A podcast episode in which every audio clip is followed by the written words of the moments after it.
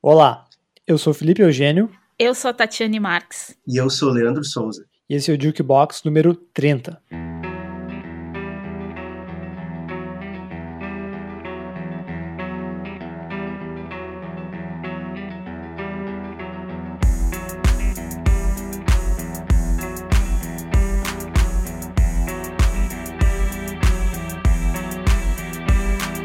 Olá, olá pessoal, tudo bem?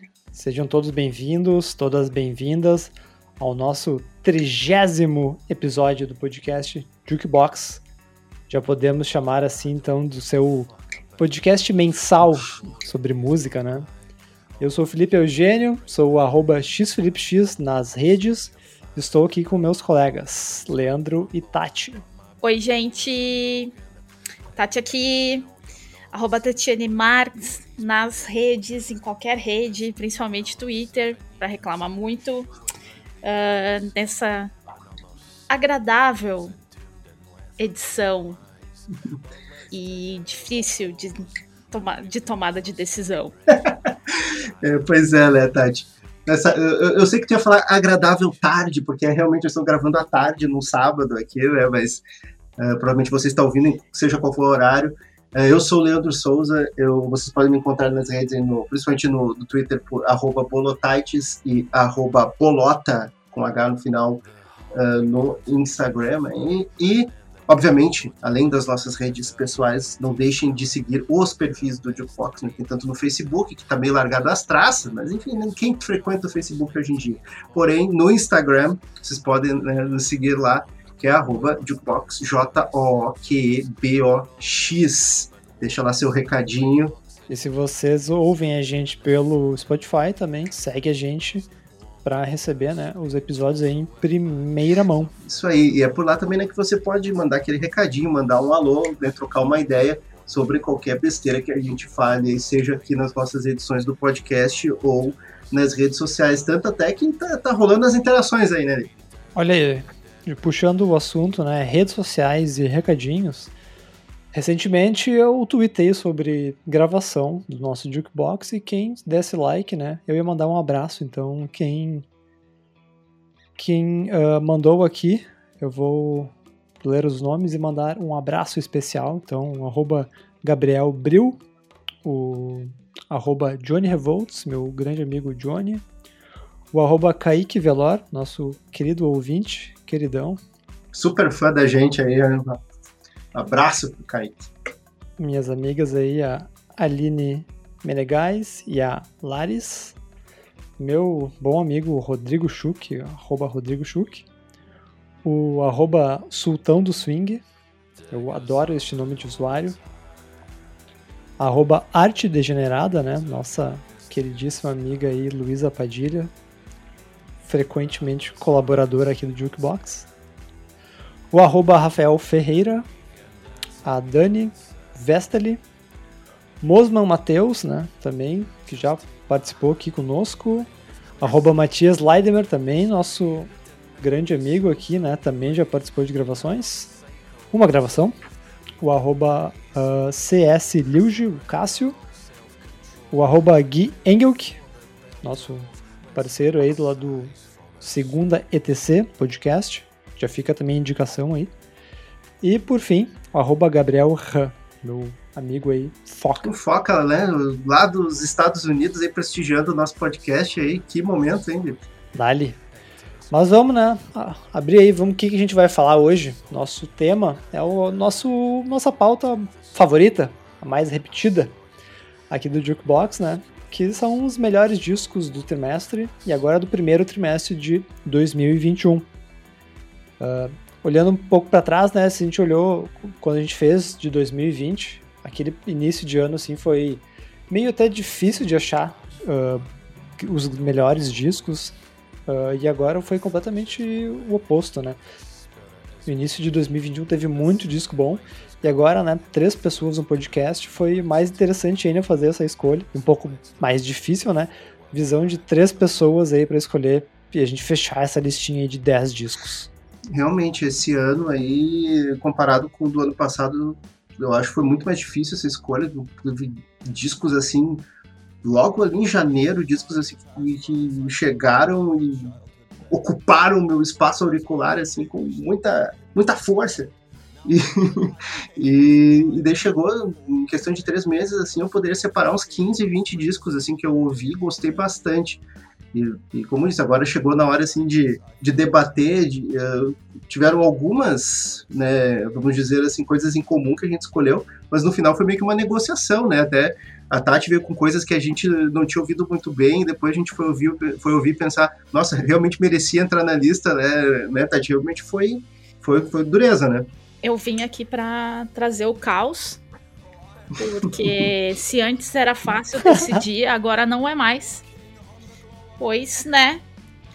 Tenho também algumas divergências, assim, coisas que eu tenho, gosto mais, e aí eu vou puxar para esse lado, né? Mas, de fato, eu achei bem difícil, assim, escolher, até se fosse para pegar dez álbuns. Talvez se fosse pra escolher vinte, assim, eu acho que ia ser mais de boas, mas dez álbuns eu achei meio, meio complicado, assim, e vai ser, vai ser mais complicado, spoiler. Eu queria perguntar também, né, se tu sentiu diferença do ano passado pra cá, se, pra ti também, assim, como é que foi de ouvido ano passado e esse ano? Ano passado eu acho que eu nem, rep... uh, claro que a gente tava nesse início de pandemia, então eu nem foquei tanto em... Em, nossa, vou procurar todos os lançamentos. O mundo já estava tão caótico que eu tava, tipo, não conseguia focar tanto na... Eu peguei e fui acompanhando mais listas, assumo. Uh, mas esse ano que eu peguei e comecei ali a, desde, o, desde janeiro a pegar e olhar os lançamentos, toda essa coisa semanal, assim, me dedicar mais. Aí eu já pensei, puta que pariu, vai ser difícil. Realmente, eu achei, achei bem complicado, assim, pra Real. pegar e decidir. A série. Até porque a gente tem artistas parecidos lançando álbum no mesmo tempo, e aí tu fica tipo, tá, mas qual deles é melhor, sabe? Porque não tem como não fazer um comparativo. E ano sim, passado sim. teve muito disco no primeiro trimestre que foi segurado, né? Acabou não saindo no primeiro trimestre, então uh, eu acho que até a quantidade de lançamentos foi inferior. Já agora aqui no primeiro trimestre de dois mil e vinte e um... Teve muita opção, teve muita coisa, assim, inclusive ontem mesmo eu ouvindo coisas... Bem observado. É, eu, tinha, eu, fiz, eu sempre faço uma, uma playlistzinha uma, uma, no, no, no Spotify com lançamentos do trimestre, assim, né, até para ajudar depois pra gente fazer o podcast. E tem muito disco que eu fui ouvir que não entrou na nossa lista, eu pensei, ah, se fosse ano passado entraria, sabe? É bem, é bem louco isso. Sim, a gente até... Fechou, né, a listinha de dez, mas do final a gente também vai ali os, as menções honrosas de discos que a gente gostaria muito de ter colocado, mas não deu. É verdade, teve até algumas, algumas divergências aí, eu sei que o Lipe ficou magoadinho por, por um disco em especial, mas nós vamos falar sobre isso depois. Eu fico magoado muito fácil. Cara rancoroso, mas tudo bem, é tudo, tudo na paz. Hein? Mas, é, antes de entrar, né, no nossa lista... A gente também gostaria de pedir aí que quem ouve a gente e quiser compartilhar, né, o, esse episódio nas redes sociais, marcar lá nos stories, a gente agradece muito, muito, muito, muito. Então, aproveitando, vamos iniciar a nossa listinha com os nossos selecionados.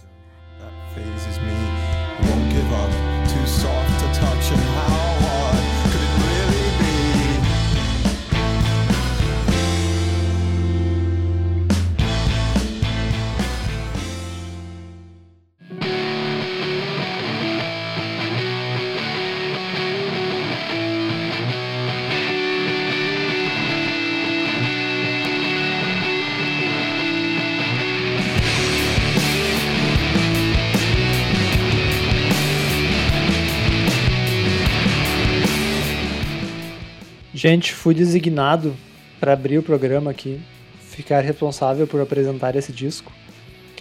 Sinto que estou plenamente preparado, mas que ao mesmo tempo eu não tenho um senso crítico para falar sobre possivelmente a minha banda favorita. Estou falando do Mogwai com o seu décimo disco As the Love Continues.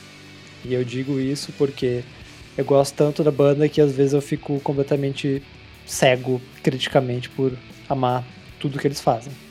mas se tá aqui na lista não é só por mim, o pessoal aqui também concorda em, em colocar esse disco, né, que chamou a nossa atenção aqui no primeiro trimestre. Foi uma unanimidade, né, tudo. Nós três escolhemos, botamos esse disco nas nossas listinhas pessoais, né. Aqui a fanbase é, é grande, né. É, é forte. Um, uma das ícones, eu, eu sempre repito isso, é um dos grandes nomes da, da música alternativa a partir dos anos dois mil. Uh, e fez, assim, o que com, algumas pessoas consideraram, né, talvez o melhor disco dos últimos tempos, aí, dos últimos uh, trabalhos de, de carreira. Um disco bem uh, inspirado, eu diria assim. Não é um disco que reinventou o estilo musical, ou ele uh, trouxe inúmeros elementos novos, mas trouxe muita música boa, né? E que é o que a gente esperava, né? Assim, eu gosto muito dessa... Uh, vamos dizer, vibe do que o Mogwai assumiu, sei lá, nos últimos dez, talvez, desde, desde possivelmente o mister Beast, assim, que é uma postura mais roqueira do que pós-roqueira, sabe, assim, de, de ser mais objetivo, de incluir elementos até mais... Uh, nesse álbum aqui tem algumas faixas até, né, grunge, Uh, outra, né, um, um, uns elementos de post-punk até ali inseridos no meio, uma coisa que também já dava pra ver no, no disco anterior, que foi o Every Country Sunny, a gente achou, que eu achei excelente.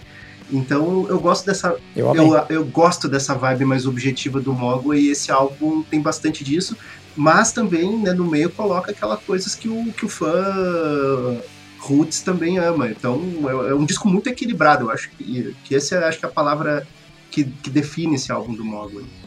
Eu gostei bastante do álbum. Eu gosto bastante, assim, do, dos últimos álbuns do Mogwai, até mais do que os primeiros lá da carreira deles. Não me odeia, Vic.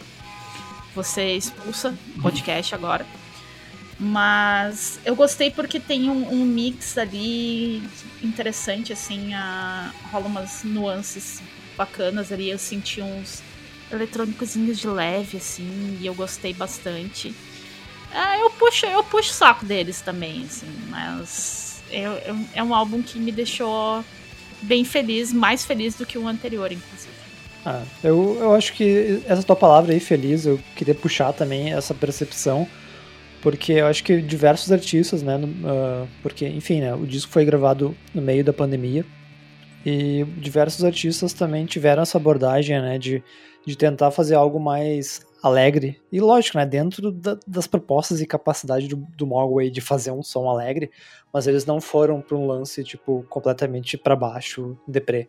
Eles tentaram fazer alguns sons uh, mais para cima e acabaram surgindo algumas coisas bem inesperadas, né, até pela, pela faixa, ou pelo título uhum. do disco, né, traz uma coisa até bem diferente do que eles costumam fazer. É, e, e o mais louco é que o álbum comercialmente tá, tá, foi, foi, um, foi um sucesso, né, assim, né, um lance que o Mogwai é, nunca foi, foi uma banda exatamente comercial, né, embora seja bastante conhecida, mas... Ele... Muito, muito pelo contrário, né.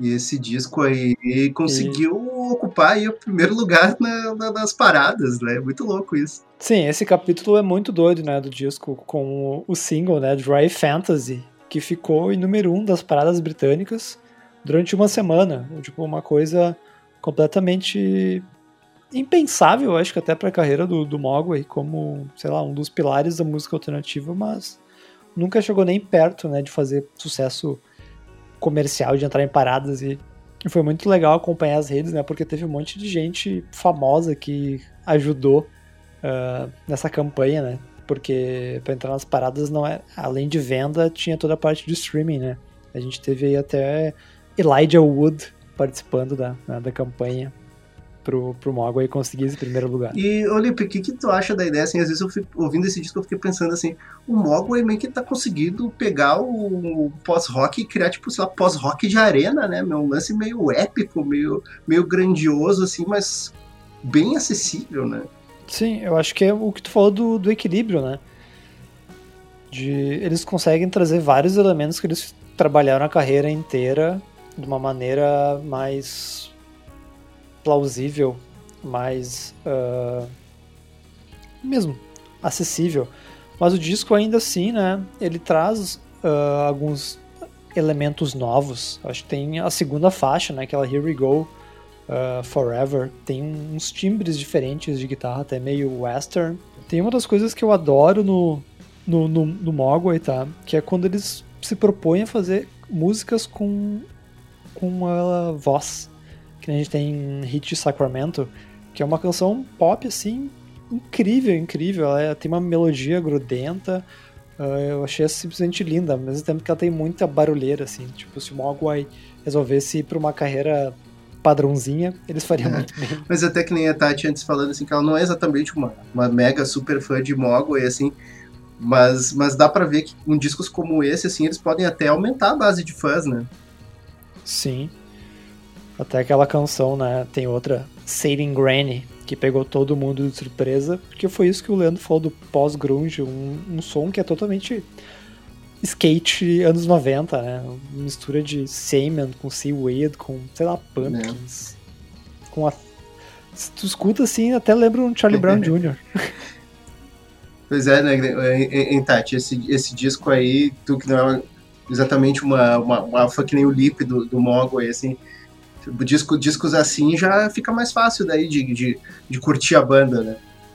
É mais fácil de apresentar para as pessoas que não têm uma conexão com a banda. Até se quiser indicar para alguém, ó, uh, um álbum dessa banda que eu acho que tu pode ser que tu goste.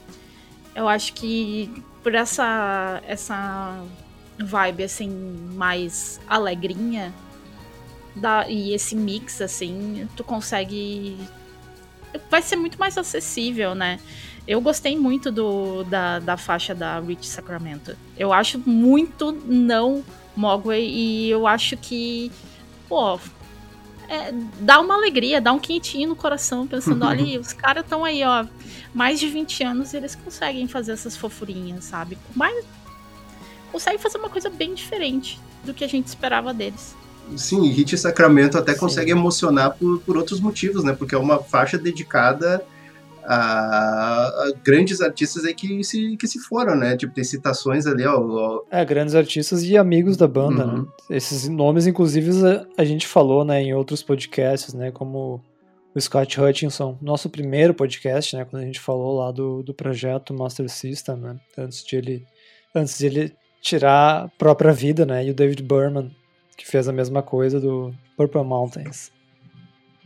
Uh, e, mas para aliviar, né, o, o assunto, Hit Sacramento, na verdade, é uma brincadeira. Aquelas coisas típicas dos, dos, dos títulos de música do Mogwai, que é um amigo deles quis falar o nome do, do músico, o Ryuichi Sakamoto, e acabou saindo o Hit Sacramento.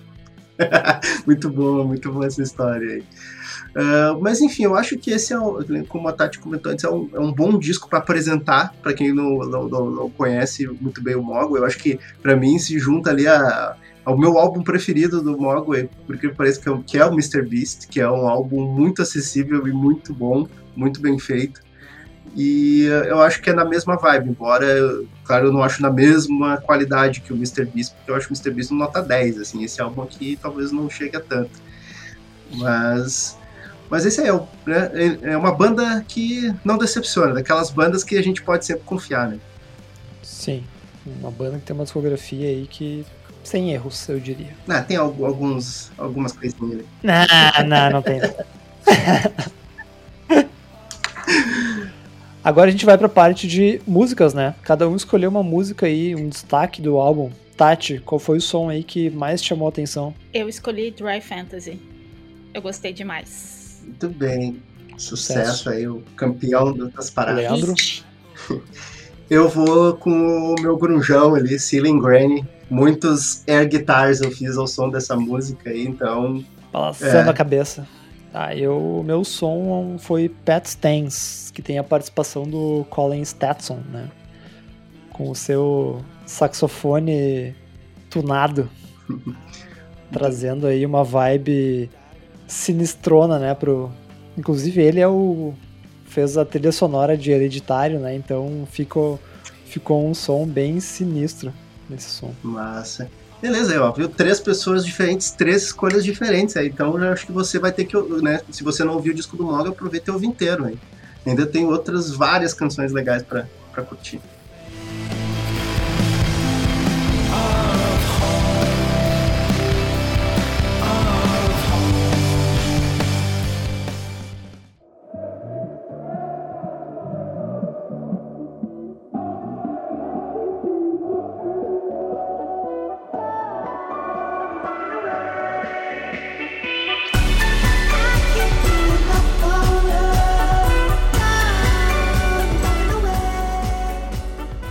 Se antes falamos de uma banda que costumava fazer discos meio para baixo, né, com um disco um pouco mais para cima, agora vamos falar de um estilo musical que costuma ser para cima, mas só que é um disco que a gente escolheu que deixou a gente meio para baixo, que é o, o disco de estreia do projeto aí, é, chamado For Those I Love.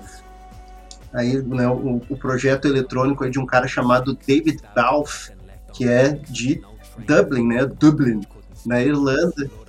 Dublin, sim. Isso aí, o Lipe tem mais propriedade para falar aí dessa, dessa cidade. E um álbum aí que meio que saiu do nada, a gente viu aí algumas reviews, eu, eu acho que eu que até botei no radar pro pessoal ouvir também, e me pegou muito forte esse álbum, assim, porque é um, é um álbum de dance music, só que muito evocativo, muito com, com um sentimento muito de melancolia, assim, justamente porque, meu, a gente tá há mais de um ano, provavelmente, sem ter essas coisas de encontrar amigos, fazer festa, se divertir, de certa forma, assim, e esse álbum meio que, que remete a essa sensação, ele, ele, ele coloca isso como seu principal ponto de... de de atenção, sabe? E, a, e a, no caso a sonoridade também combina muito, muito piano, muita orquestração, assim, mas sem deixar de ser dançante. E esse álbum, esse álbum assim, foi, me impactou muito, assim, não, não sei quanto a... O pessoal sei que a, a Tati curte bastante umas coisas, né, de, de ficar meio chorosinho, eu acho que esse álbum aí deve ter, deve ter impressionado, né? É, final de festa, tá todo mundo triste, assim, aquela coisa meio que batendo a depressão, tem que ir embora, voltar pra, né, ai, volta pra casa, às vezes é meio, meio totalmente down ali, tem louça pra lavar, eu senti uma vibe, assim, sabe, triste, e é bem melancólico, com o sotaque carregadão, né, da pronúncia.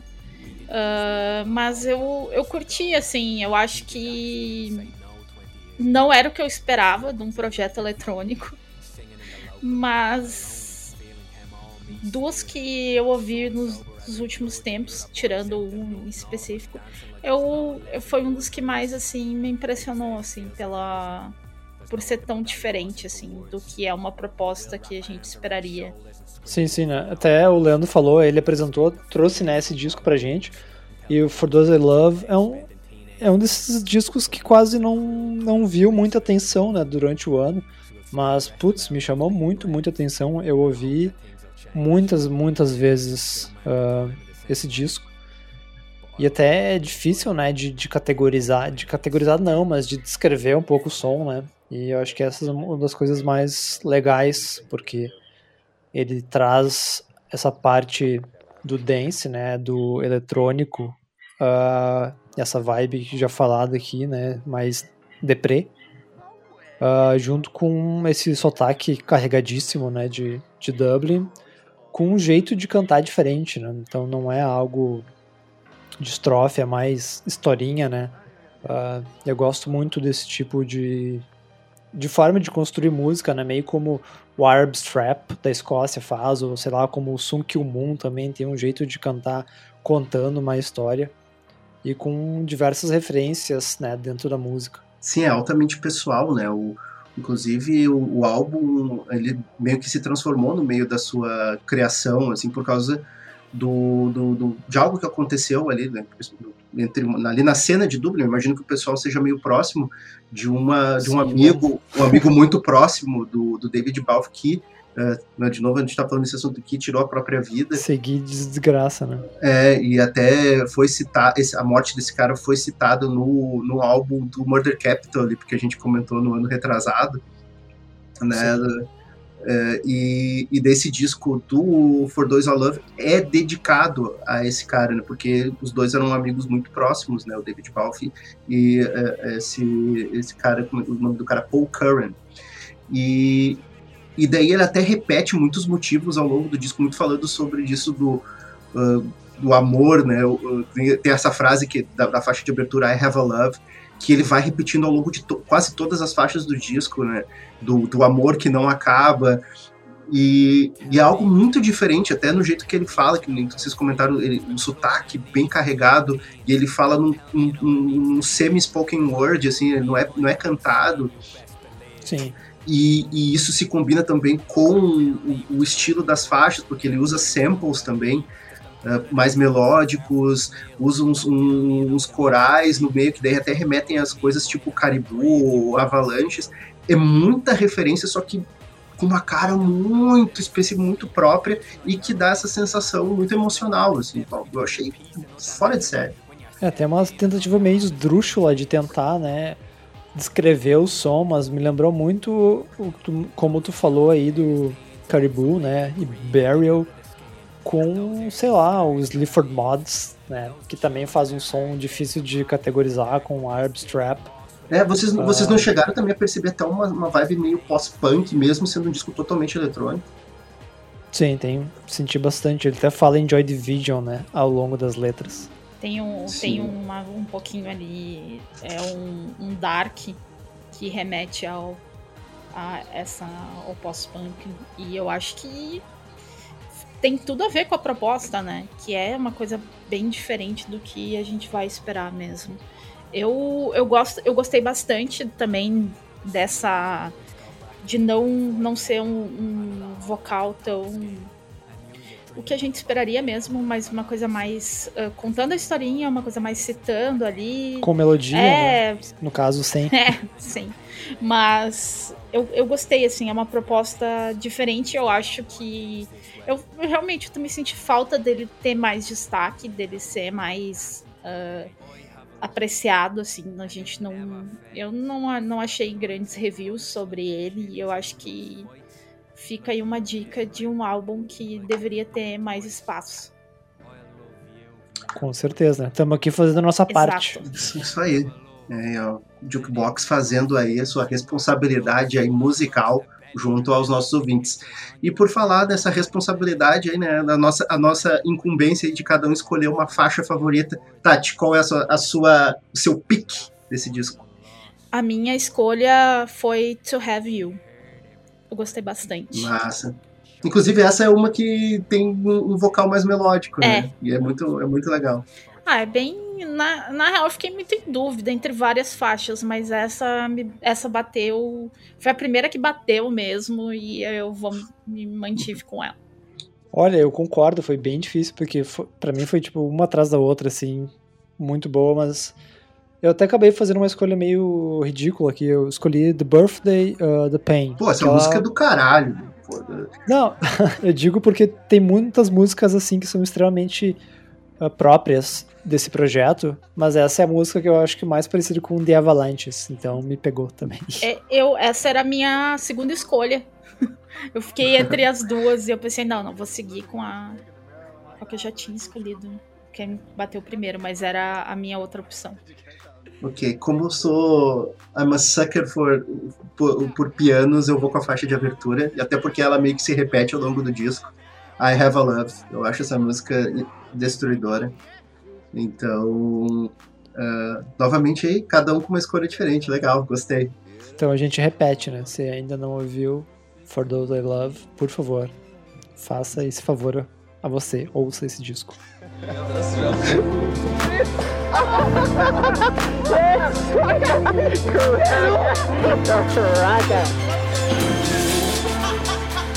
have a love.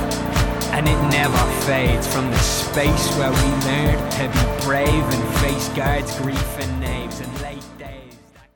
I'm a three-legged dog, working with what I got.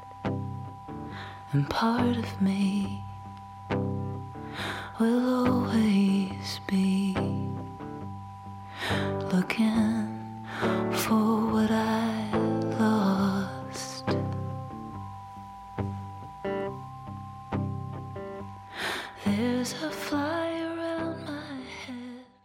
agora trazendo um álbum que é uma escolha minha e que eu bati pra entrar na lista porque eu gostei demais, que é o da Cassandra Jenkins, An Overview of Phenomenal Nature. Um álbum muito bacaninha e que, já que a gente tá na, nessa, nessa vibe da uma coisa de historinhas, de ter um pouquinho mais de uns personagens assim diferentes, ela também ela faz um álbum que é todo é um rockzinho ali, aquela coisa mais introspectiva, e até por causa do momento que ela que ela gravou esse álbum em uma semana, né? Então pensa. Uh, e ela fez toda uma... escreveu, compôs uh, as letras ali, uh, com toda a parte instrumental dela, né? Uh, foi muito baseado em um momento que ela tinha vivido anteriormente, quando ela, no ano de dois mil e dezenove, quando ela ia fazer, uh, ela ia participar como show de abertura da turnê do Purple Mountains. Olha isso. Só que aí, o que, como a gente já sabe, né, o David Berman morreu, e aí foi tudo cancelado. Então, a, algumas dessas músicas do álbum, elas têm um pouco dessa, dessa vibe um pouco assim de... tem uma tristezinha ali, até pelo que passou, do momento também que ele foi gravado, que foi durante a pandemia, né?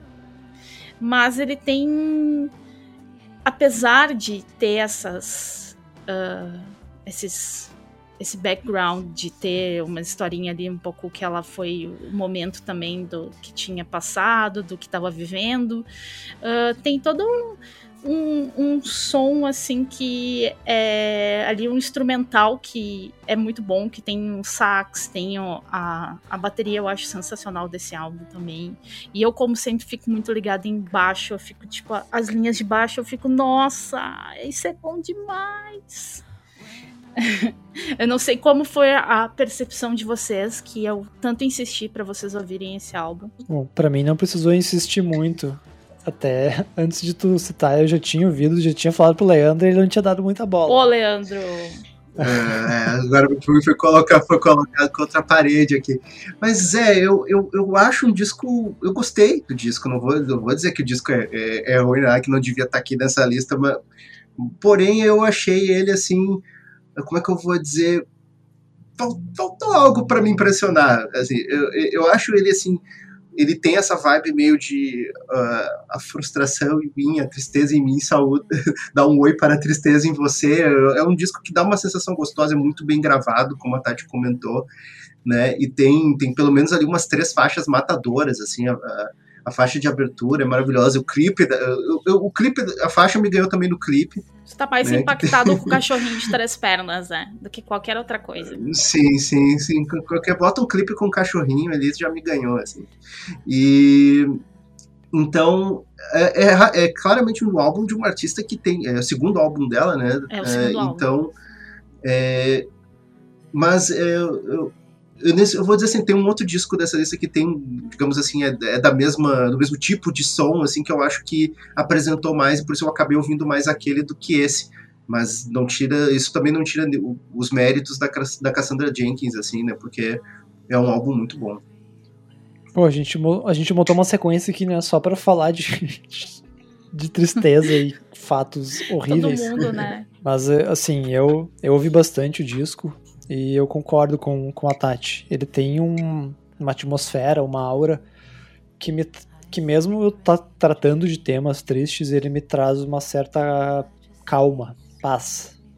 Inclusive eu tive um episódio de estar tá muito próximo de um, uma nova crise de ansiedade. E eu acabei recorrendo a esse disco, assim, eu vi ele umas três vezes em sequência e eu consegui dar uma, uma respirada. Uh, e eu... Eu entro junto aqui no coro para elogiar toda a parte instrumental, gravação, o som, que é, acho muito, achei muito, muito bom. Então, botar um fone e ouvir os detalhes do disco, né, tem, são riquíssimos, né? Eu até fiquei surpreso, né, tu falou de uma semana, e pela qualidade, assim, impressionado. É, é um, é um disco que te abraça, assim, isso é fato, é um, é um disco que, que te acalenta, então eu acho que depende muito, assim, de como tá a tua, tua vibe. Eu geralmente gosto, eu tava ouvindo discos com uma vibe muito mais catártica, assim, e esse aqui já é, vai numa outra direção, né? É, ele é Sim, uma coisa mais foi, intimista, assim... né? Não é uma coisa assim tão... Sim. que a gente esperaria de... Eu, eu, eu sei o teu comparativo com o, próximo, com o álbum que também está nessa lista, mas eu ainda sou mais da Cassandra. Eu não sei vocês, mas eu, eu não, não conhecia a Cassandra até então, né? Não, não ouvi primeiro disco, eu fui pelo um efeito Pitchfork, né? De Best New Album. Me chamou a atenção e eu fui conferir, né? E fiquei extremamente impressionado com esse álbum que... ouvi inúmeras vezes e imagino eu que vou continuar ouvindo aí ao longo do ano. E é uma audição bem rápida também, né? Meia horinha. Um álbum curtinho, Sim, né? Oito é faixas, né? É bom, assim. Tem aquele... preciso ouvir uma musiquinha entre reuniões, entre calls. Uh, é curtinho, assim, tem pouco tempo. Bota a Cassandra pra tocar. Já dá uma acalmada. Sim.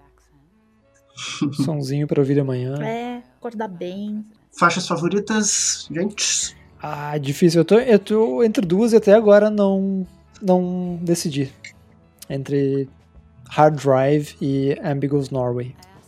A minha é Hard Drive. Olha só, eu também escolhi Hard Drive. Olha aí, que sucesso! É, ela tem uma vibe diferente, né? Ela, ela se destaca, né, no meio, da, do, no meio do tracklist mesmo. É, eu, eu, eu até pensei em escolher Michelangelo, porque eu gosto muito da história dela e porque eu também fico comovida com o cãozinho de três patas. É, mas então, escute Hard Drive, veja o clipe de Michelangelo e escute o disco todo depois. Por favor, escute, vale muito a pena.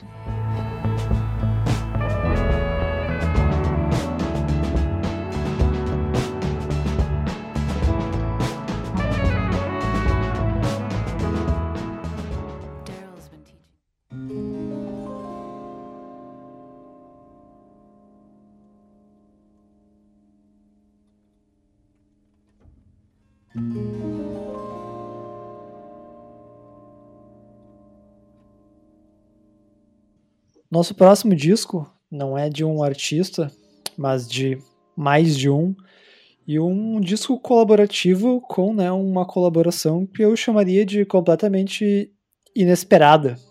Estou dizendo dois artistas, um artista e uma lenda. É, verdade.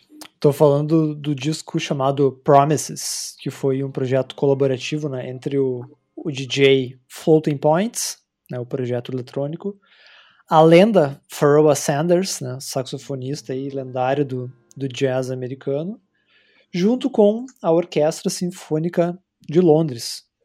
E ao contrário do, dos discos que a gente veio falando nos últimos dois, esse aqui foi um álbum que chamou muita atenção, né, uh, aí no, na crítica musical e no, da galera que ouve música, porque, porra, né, é, são dois nomes muito famosos dentro dos, das suas cenas, né, e com um negócio, assim, uma proposta completamente, vou ser repetitivo aqui, mas inesperado, né, a gente, eu, pelo menos, fui totalmente pego de surpresa, e quando dei o play, meu Deus... Mas assim, não é exatamente um álbum fácil de se gostar, né? Por mais que tudo chamou atenção no, no, nos meios, que a gente, porque a gente lê bastante publicação de música e coisa e tal, mas não é algo mainstream.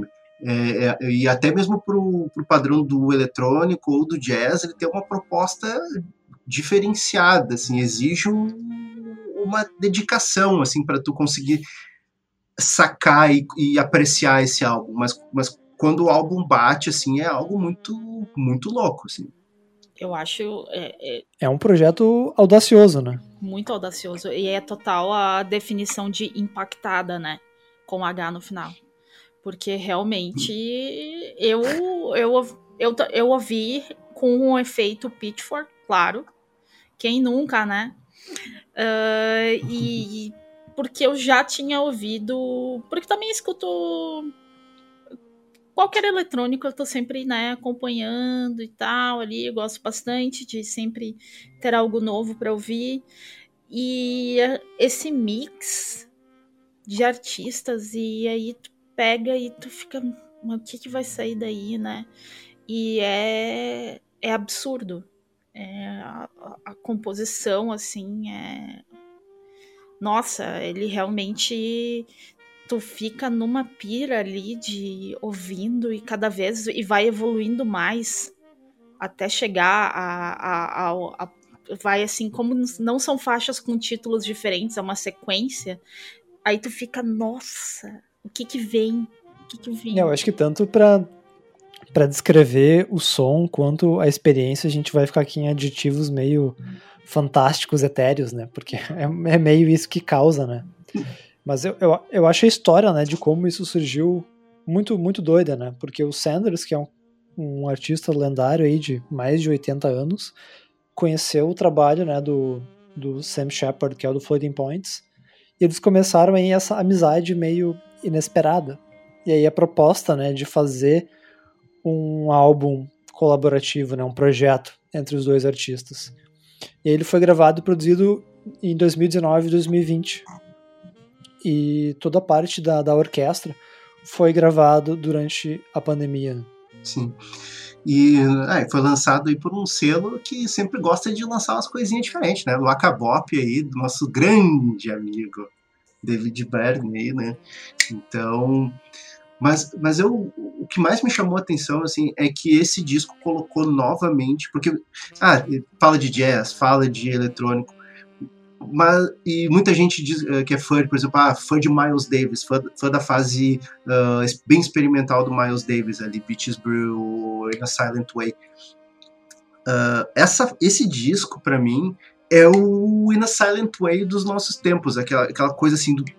músicas, quase abstrações musicais, mas extremamente melódicas e atmosféricas, assim, sabe?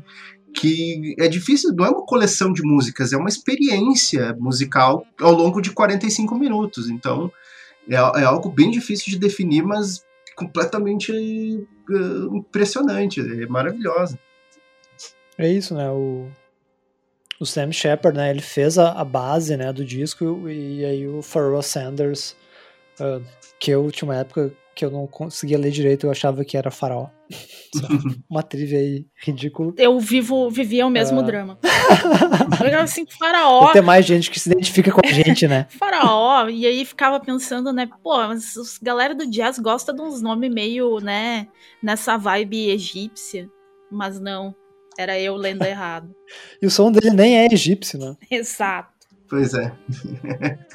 Mas, como a Tati estava falando, né, então o Floating Points, né, o Shepard, ele cria esse looping, né, essa repetição que vai ao longo do disco, né, que são nove movimentos, né, e eles criam, né, uma fusão, assim, sobrenatural, né, entre uh, o jazz, o eletrônico e a música clássica. É uma... É um disco, assim, que eu ouvi muito para para trabalhar, para focar, para ler, para estudar. Uh, ele funciona muito bem para dar esse uh, esse foco, mas acho que também, né, se tu para para ouvir ele, ele funciona bem também para tu simplesmente a alma sair do corpo. É, eu não, eu não consigo ouvir ele para trabalhar porque eu fico tão impactada, eu começo a ficar tão emocionada que eu não consigo fazer mais nada. Eu, é a alma saindo, é, abandonou o corpo mesmo, eu fico só viajando. Ah, eu fiz as duas coisas, eu ouvi enquanto eu tava trabalhando e ouvi ele, um, tipo, uma, uma hora que eu tava puta, putamente cansado, acho que no final do, do dia de trabalho eu peguei, botei minha testa, sabe quando tu faz aquele movimento que tu coloca os braços sobre a mesa e a testa sobre os braços, assim, tu fica uns quarenta minutos assim, eu fiz isso ouvindo o disco do, do esse disco aí, foi muito bom. Depois saiu que, revigorado. É, com a testa vermelha. Enfim, eu acho que é um, é, pra mim foi assim um disparado um dos grandes destaques aí no primeiro trimestre, e acredito que vai ser ao longo do ano. Mas, né, até vai ser difícil a gente falar aqui de músicas, né, porque são esses movimentos, né, que é como tá, como tá a, a lista de, de faixas, né. Uh, eu já abro aqui dizendo que a minha favorita, que já é mais lá pro final, que é o movimento seis, que é quando tem aquele pico das orquestrações, né, da, da Orquestra Sinfônica de Londres. Vocês? O meu é o seis também, e pelo mesmo motivo, quando dá o pico da orquestra, eu acho absurdo demais e eu fico assim, nossa, é... emocionadíssima. É, esse, Senhor. É, esse é o momento que vem a casa abaixo, mas eu vou, eu vou divergir de vocês, porque eu, eu curto muito o primeiro movimento, porque é quase meio que uma meio que uh, câmera de descompressão, tá ligado? Tu ouve aquela primeira faixa, assim, tipo, pum, peraí, entra aqui, fica aqui, vamos curtir. Eu, eu, acho, eu acho muito legal esse minimalismo da faixa de abertura, e que dá a tônica pro que vai vir depois, e, e, e se o disco nesse início já não dá essa... essa equalizada, esse, joga, joga esse minimalismo na tua cara, assim, depois tu não sente o impacto, por exemplo, do movimento seis, sabe? Então, eu, eu, eu curto muito logo na abertura. Sim. É, e ele pega também, né, logo na abertura. E a gente tá falando aqui do seis, que é quando, tipo, ah, já tá saindo, né, do, do sim, corpo. Sim, sim. Até, até depois tem aqueles outros movimentos, tipo o movimento quatro, que quando entra o, o, o Pharoah, né, fazendo aqui... Aquela parte é muito a fuder também, ah, sabe? Fazendo um riffzinho de... Ah, eu tô me sentindo muito, tô me sentindo muito nerdão aqui, falando de, de jazz. Ah, mas é isso aí, Yoga. Jazz para a juventude moderna. Por favor, escutem esse álbum. Escuta o Pharoah, que não é o Faraó. E que, assim, é uma entidade, né? Basicamente, porque ele tem todo um histórico muito foda de carreira. Inclusive, eu indicaria outro álbum dele também, mas eu vou deixar para as redes sociais. Vocês vão ter Ai, que acompanhar. Ó, o merchan. Mas, sério, gente, vale, vale muito ouvir. Vai lá ouvir no Spotify.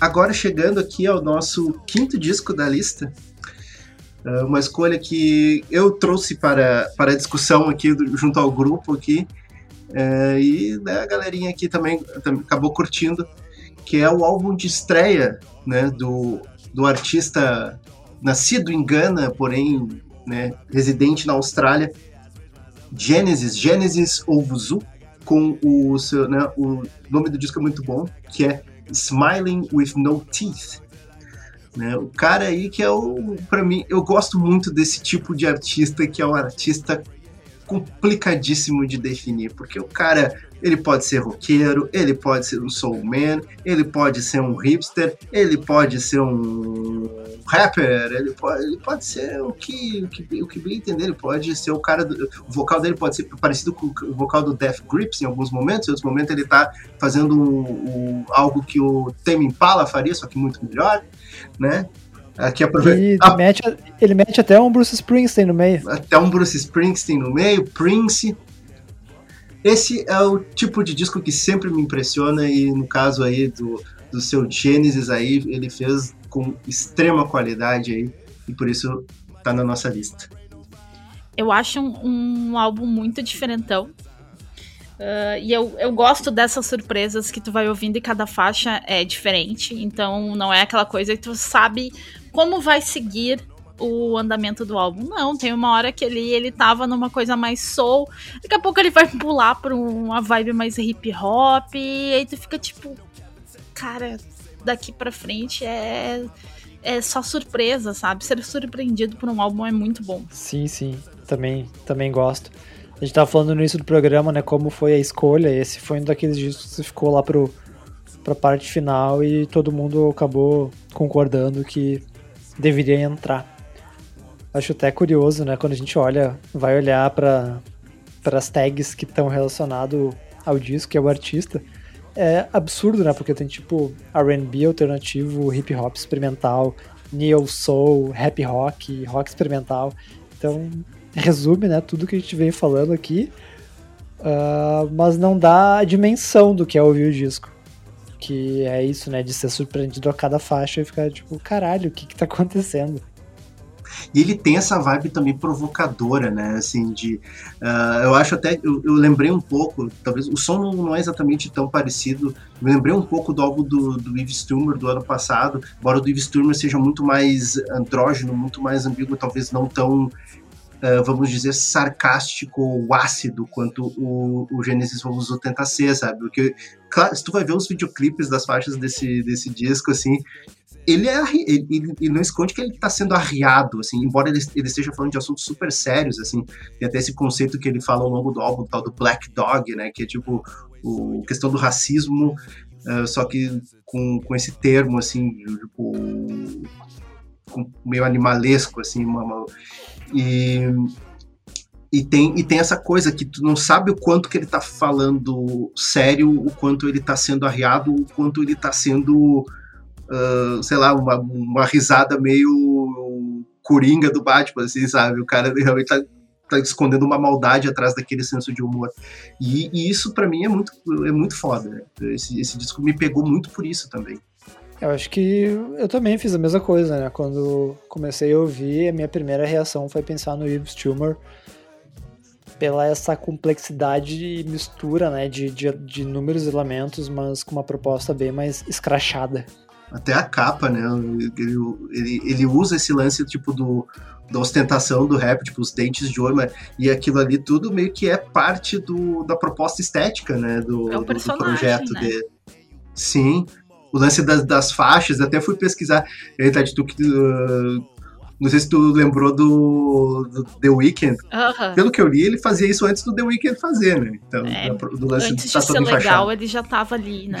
Fazendo algo diferente. Eu, quando eu vi a capa do álbum, eu pensei, o que, o que vou escutar a partir daqui? Porque os, os dentinhos de ouro, eu já pensei, putz, lá vem um, um rapzão, né? Então, não, não foi. Foi...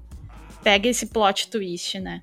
É. Eu acho que eu também deixei, deixei ser enganado, né? Achando que era, seria algo meio trap e longe disso, né? Ou não só isso. Um pouco de tudo. Essa subversão aí é algo que sempre me ganha, ainda mais quando feito com, com, com talento, assim, com, com, com tanta qualidade. Várias faixas massas nesse, nesse, nesse disco aí. Inclusive, são várias faixas, né? E várias faixas massas. São quinze faixas, né? Até... Essa seria talvez minha única consideração, que pro, pros dias de hoje, eu achei meio longo o disco. Mas tem muita faixa boa, né? Então compensa. Sim, sim. É, podia ter umas duas faixas a menos ali. Mas nada que também uh, apague o brilho do, do nosso amigo Genesis Ozu. E eu escolhi a faixa que tem um pouco mais uma vibe soul. Eu escolhi Don't Need You. Muito gostosinha de ouvir. Ah, eu também. Olha aí, ó. Estamos agora todo mundo muito conectado aqui, escolhendo as mesmas faixas. Eu... E aí vem o Leandro e vai dizer, não, eu escolhi outra. Eu tava na dúvida entre Donígio e Black Dogs, que Black Dogs tem um lance mais roqueiro, mais até pós-punk, é. né? Sim, sim, essa é meio pancona. Eu fui pra mais soul do álbum, eu escolhi a faixa título, que tem o coralzão no final, assim... Aquela faixa me pegou. Ah, divertidíssima. É muito boa. É, ela vai mais lenta, ela vai, vai mais lentinha, e daí no final ela explode, assim. Mas me lembrou muito Prince, então, né? Quando as coisas remetem a Prince, aí eu, eu me derreto. É sucesso. Mas, né, então, então... Quem tá procurando aí pra, pra ouvir algo diferente, inusitado, experimental e, acima de tudo, muito bom, tem que sacar esse disco de estreia aí do Genesis Obuzu.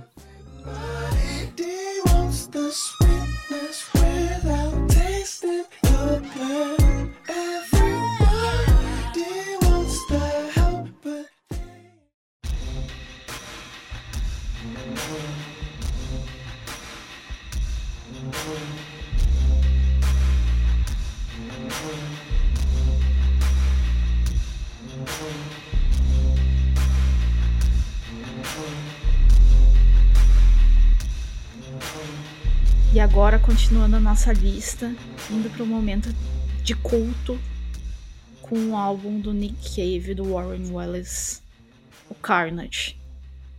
Pã! Olha, gente, sério, que, que álbum, né?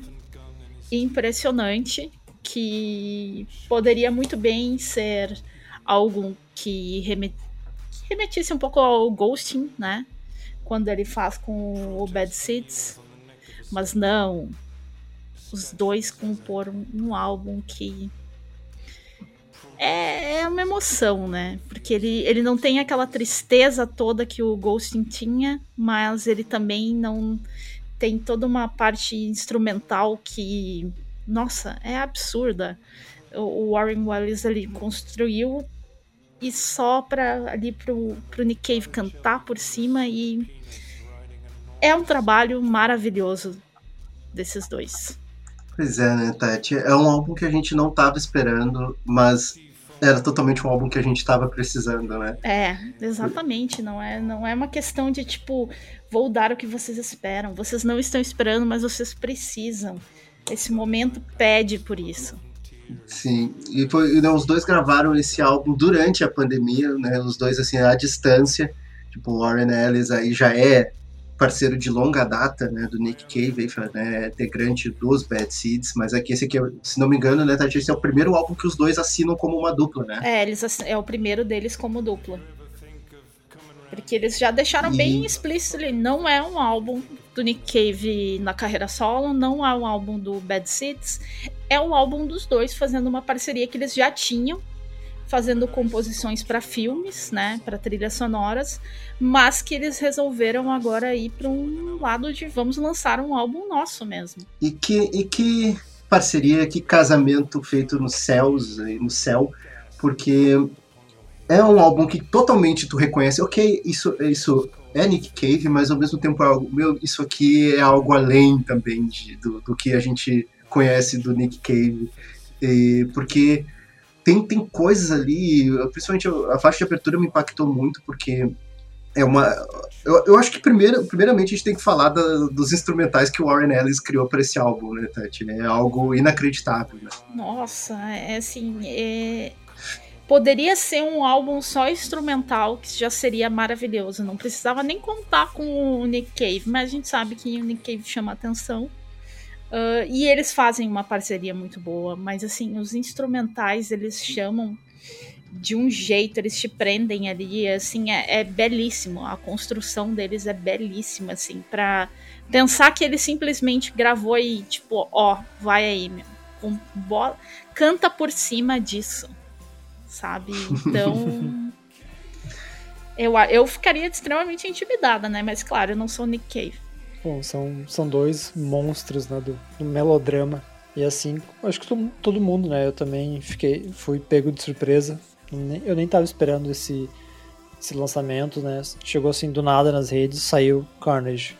Mas diferente de vocês, eu, eu demorei pra, pra ser, sei lá, entrado de cabeça no disco. Talvez nem tenha entrado ainda. Ouvi, sei lá, quatro, cinco vezes o disco e ainda não tinha...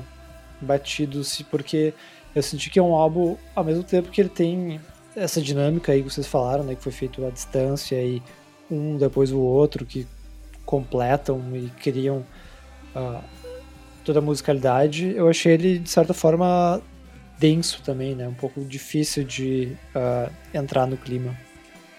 Sim, e, e o disco também ele tem meio que duas metades, assim, a primeira parte que é um pouco mais... Uh... vamos dizer assim, um pouco mais Bad Seeds, né, até a primeira faixa nem tanto, a primeira faixa me, rele- me, me remeteu muito até coisas do Scott Walker, assim, sabe, aquela coisa, um spoken word em cima de uma base uhum. um pouco, um, um pouco diferente, assim, mas depois tem umas três faixas, assim, que lembram bastante Bad Seeds, né, o trabalho do Nick Cave normal, mas é a segunda metade do álbum, quando realmente o Warren Ellis vai fundo nas orquestrações, ali, ali pra mim, o álbum, assim, vira algo divino. Ali, ali a partir de é, Albuquerque, né? Ali de Albu, da quinta faixa Albuquerque até a última, ali é onde o álbum assim se tornou algo muito mais do que muito bom. Pra mim se tornou um álbum fantástico. Ele vai crescendo muito, né? A partir dessa segunda metade dele. E realmente seria um álbum que tranquilamente é o lado A ou o lado B, né? E o lado B ele se sobressai. E longe de ser uma, uma... Assim, claro, a gente já espera de um trabalho do Nick Cave ser algo mais denso. uh, ser algo que vai, vai ser um pouquinho, né, a, a bad vibe tá ali, né, vai ficar triste, mas ao contrário do Ghosting, que é o trabalho anterior de, dos dois, né, com o Bad Seeds, uh, eu acho esse um álbum mais bonito e não tão triste, e, mas não menos difícil. Não é, ele não é tão mais acessível, sabe? Eu acho até, acho até o Ghosting mais acessível.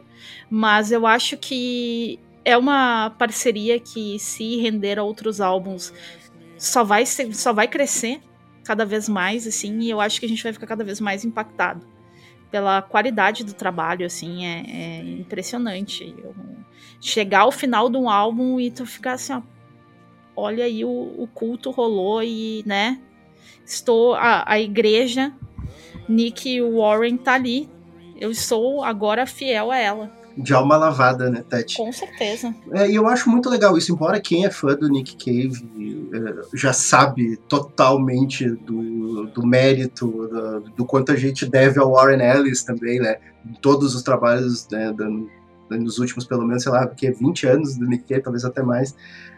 É, eu sou fã do Warren, do Warren Ellis também pelo Dirty Tree. Com certeza, né? Com certeza. Mas é legal ver isso também, assim, de colocar o, o, o Ellis ali na linha de frente, ó, peraí, ó. Boa parte do mérito do Nick Cave também vem ali, o Warren Ellis é o fiel escudeiro, né, nesse, nessa jornada aí. Dá o devido reconhecimento, né, que já... Claro, já tinha, mas uh, talvez a, agora colocando não, não como a banda que acompanha, mas como dando o nome mesmo, ó, esse é o cara. Protagonismo. É. É. E puta merda, né, disco feito em uma semana. Pô, gente, sabe, sim, esses caras, assim, é, é humilhação, né, o pessoal faz as coisas, assim, em pouquíssimo tempo e sai com essas maravilhas, assim, eu nem um ano. Chamaria de talento. É, talento. Acho que essa é a palavra mesmo. É, talento, mas tem uma química fodida entre os dois, né? Também. Desse tanto tempo que a gente falou. Com certeza.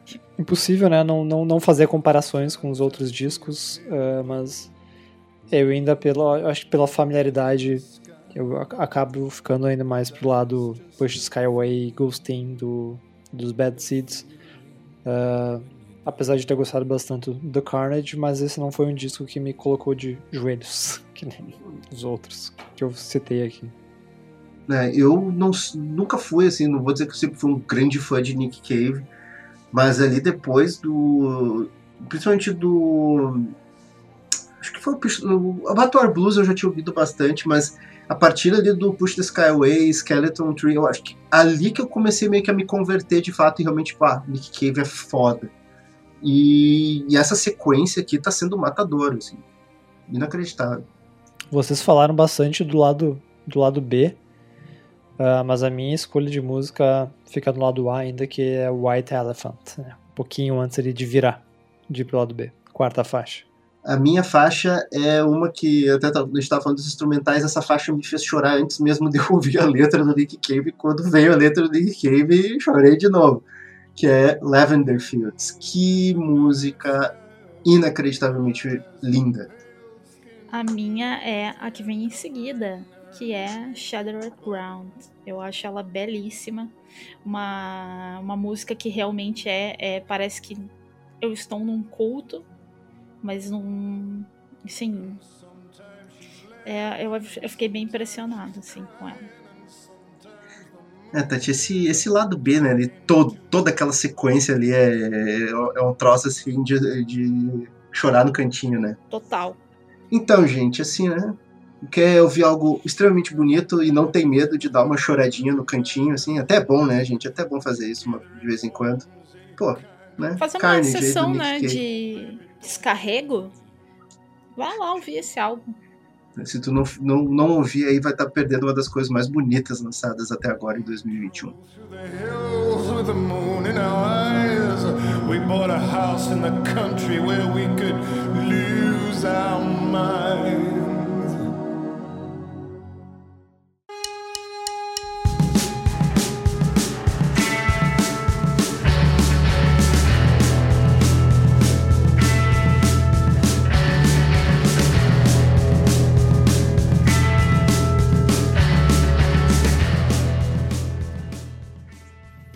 Nosso próximo álbum, uh, a gente pode dizer aí que é um, foi um dos discos mais esperados, pelo menos para mim e pro Leandro, né, de lançamentos aí de dois mil e vinte e um, que é o segundo álbum da banda britânica Shame, chamado Drunk Tank Pink.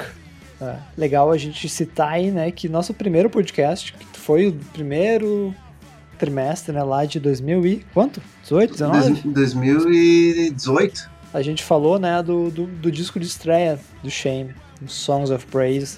Foi um, um disco que chamou nossa atenção, mas que acabou meio adormecido depois, e que foi completamente devastador quando a gente assistiu a banda ao vivo, né?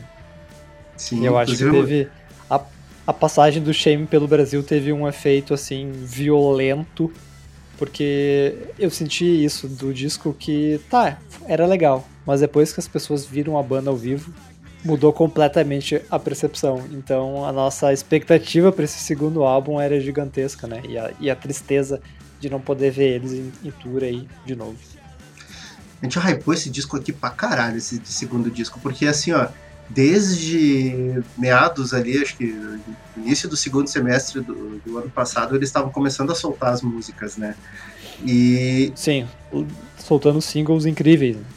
E todos estavam sendo bons, assim, Alphabet, For, For, For The, Water in the Well, eu pirei com ela, e, e, e foi assim, sucessivamente, até chegar em janeiro, quinze de janeiro, quando o disco realmente chegou, né, nas, nas lojas, chegou nos, nos streamings aí. E, não, confesso que fiquei, eu, eu fiquei extremamente satisfeito. Isso, né, missão dada foi missão cumprida pro, pro, pros caras do Shame. E até eu acho que eles evoluíram o som nesse segundo disco.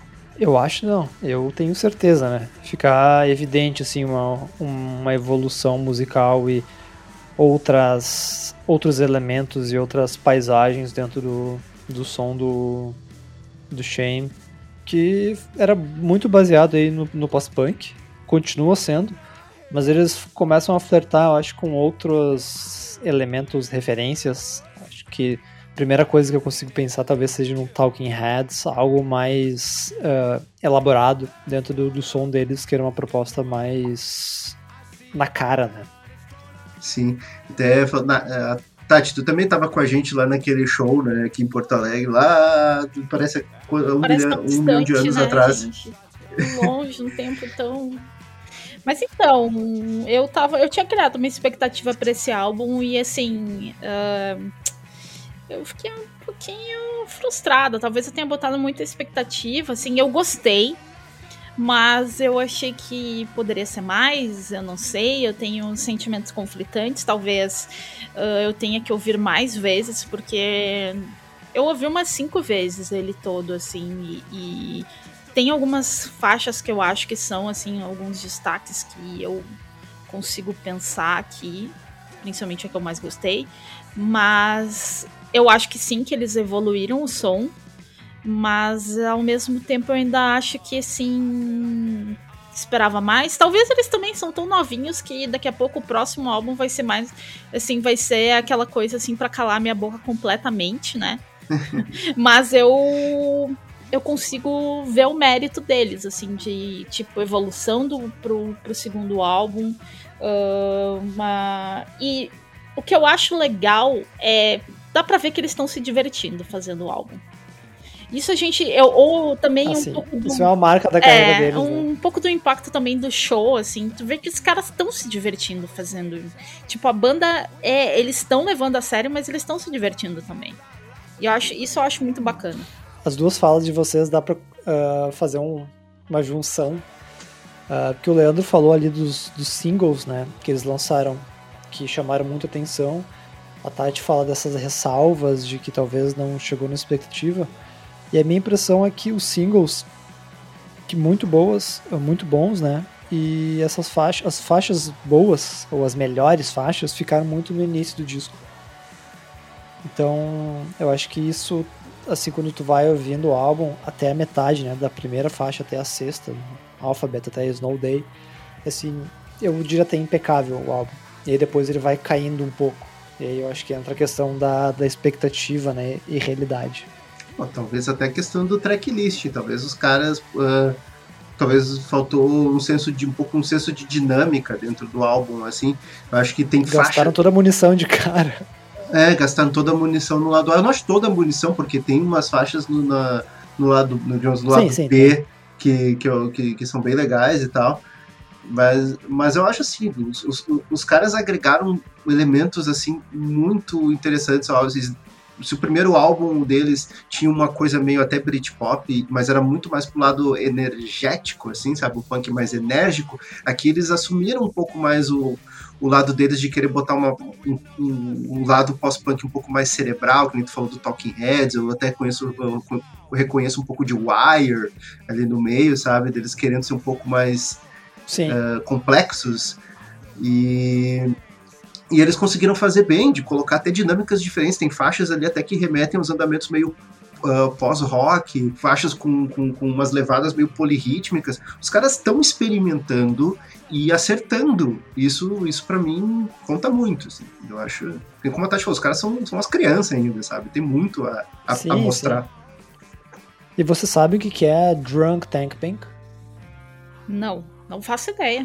É um tom de uma cor do rosa, que é usado para acalmar pessoas e usado muito também na questão aí de prisão e pessoas violentas, porque acalma. Olha aí, hein? Então eu acho que tem também uma tem uma um paralelo com o som, né? Total. Que ele deu talvez uma suavizada na na violência, mas eles conseguiram canalizar a energia assim de outras formas. É exatamente isso, eu acho que a banda resol... realmente quis mostrar assim, ó, a nossa... o nosso arsenal é mais variado, sabe, e eu, eu gostei disso no disco.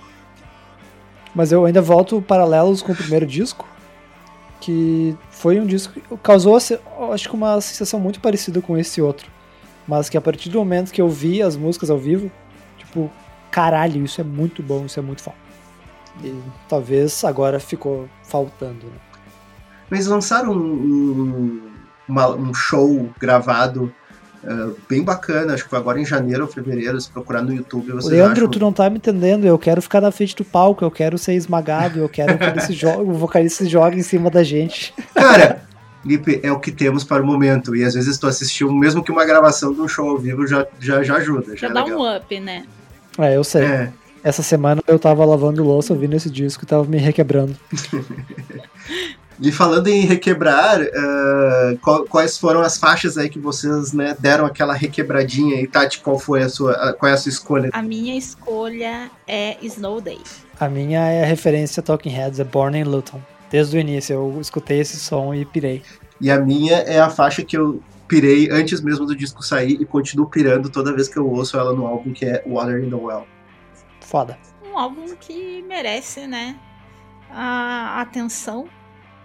Esses meninos, que saudades assisti-los ao vivo, e vai lá ouvir, porque vale, vale sim a audição. E merece o seu play. Merece, né, o seu streaming ali, merece você dando os seus centavos para esses meninos, e depois para, né, dar aquela comparada, né, qual álbum é melhor, e o que, que eles podem vir a fazer no futuro. Isso aí é um investimento, aí vamos prestigiar os meninos a investir, porque o potencial está ali, só não vê quem não quer. É, o potencial é imenso.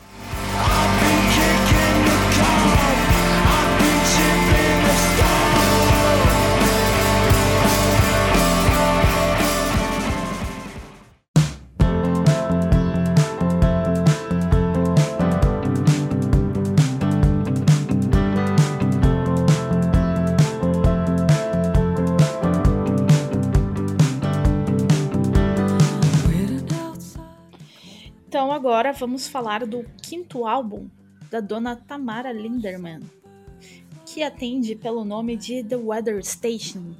O álbum chamado, esqueci o nome agora, peraí, Ignorance. Um álbum muito legal, muito bacana, esse folk pop, e que lembra, a gente até estava discutindo, lembra um pouco de Fleetwood Mac. E assim, o que falar, né? Não, não sabemos se ele foi tão produzido em uma semana, acredito que não, né? Produzido pela dona Tamara também, mas um álbum que tem toda uma, assim, é uma da, logo foi uma das minhas escolhas de favoritos, porque eu, eu gosto muito dessa, dessa musiquinha calma. Esse é um álbum que me acalma, sabe? Assim, essa é uma, uma coisinha assim, uma, uma beleza ali, uma, umas musiquinhas que te acalmam, que te deixam focado, um instrumental gostoso de ouvir. É, eu fico bem... É, é um som introvertido, né? Porque o estilo dela, assim, comparando com os álbuns anteriores, ele já é mais introvertido. É uma coisa que tu vai ouvir, assim, vai ficar mais... Não é uma coisa que tu vai sair requebrando. Não é uma coisa, assim... É, é, a gente tava falando do Shame, aquela porrada ali, e aí passa pra esse álbum, assim, é o álbum que vai pra baixar os teus batimentos, assim, a, no momento que tá acelerado, assim, ele vai dar aquela calmadinha. Então, Tati, tu já conhecia os outros discos? Esse foi o meu primeiro contato, assim, com, com o trabalho dela, assim. Eu já ouvia, mas, assim, não era uma coisa que eu tinha dado tanta moral, assim, eu tinha dado moral mais pro... pro álbum passado, o que se chama The Weather Station, né? Os outros, uh, eu até... Tenho, eu acho que eu ouvi o, o terceiro, mas, por exemplo, o primeiro álbum eu não, não cheguei a ouvir. Falha minha, uhum. mas eu, nenhum deles tinha me chamado do que eu ouvi, nada tinha me chamado tanta atenção como esse. Sim, é, obviamente o efeito Pitchfork, eu, eu, eu cheguei nesse disco pelo efeito Pitchfork e... E realmente me impressionou, assim, porque de uns anos pra cá eu tô cada vez mais curtindo ouvir esse, esses álbuns, assim, essas vibes uh, rock uh, feminino, né? So, não chamar de soft rock, mas daí tu já pensa, nos tra- me lembrou dos trabalhos que eu, da Aldous Harding, que eu gosto muito, uh, me lem- obviamente lembra os Fleetwood Mac, lembra aquelas vibes setentistas lá, Carole King. É, lembra bastante essa. Eu, eu me remete muito mais à, à vibe setentista mesmo, assim, quando a gente teve um boom de finalmente o destaque para as compositoras mulheres e, e que a gente vê agora se repetindo muito nesses anos, a partir de dois mil e dez. A gente tem uma... Bom, a gente já falou anteriormente ao, ao A D do nosso, do nosso episódio anterior. Uhum. Né? Jukebox número vinte e oito. Exato. Vai lá ouvir, a gente falou bastante. Mas que finalmente parece que tá sendo valorizado, assim, e tá, tá ganhando um, um, um super destaque que... E tanto que a gente tem... Bom, na nossa lista tem várias presenças femininas, sim, né? E eu acho que... É uma geração que tem todas essas inspirações em quem veio e abriu o caminho, né? Mas que tem toda a sua... Ao mesmo tempo tem uma sonoridade muito própria ali. Tem uma, uma, uma coisa mais de... Eu acho que o, o, a própria Tamara, assim, ela tem... A gente poderia até pensar no que a gente viu aqui na Cassandra, que tem uma, uma proximidade, mas, assim, são um pouco mais... Uma coisa mais calma, mas vão para referências diferentes e caminhos diferentes no instrumental. E, e a gente tem uma... Bom...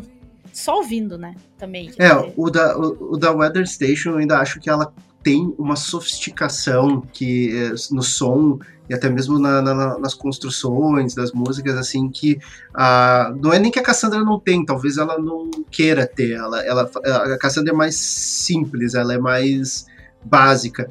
Já o, o trabalho da, da Weather Station, ela... Tem camadas de som, tem dinâmicas de ritmo, tem até mesmo algumas músicas que são mais tensas e outras extremamente melódicas, extremamente bonitas. E ela, ela, ela, eu acho que ela fez, ela tem um, um equilíbrio, um, car, um cardápio muito mais uh, variado e por isso me impressionou muito esse disco, sabe? Eu, eu achei é, Eu gostaria de dar uma, uma, uma contribuição, que quando o Leandro falou de, de soft, eu acho que não é nem só sobre ser um rock mais leve, Uh, mas esse soft de sofisticado. Ha. É. Ha. Mas eu acho também que, que... tem toda a, a parte, né, musical, uh, chama muita atenção a qualidade, né?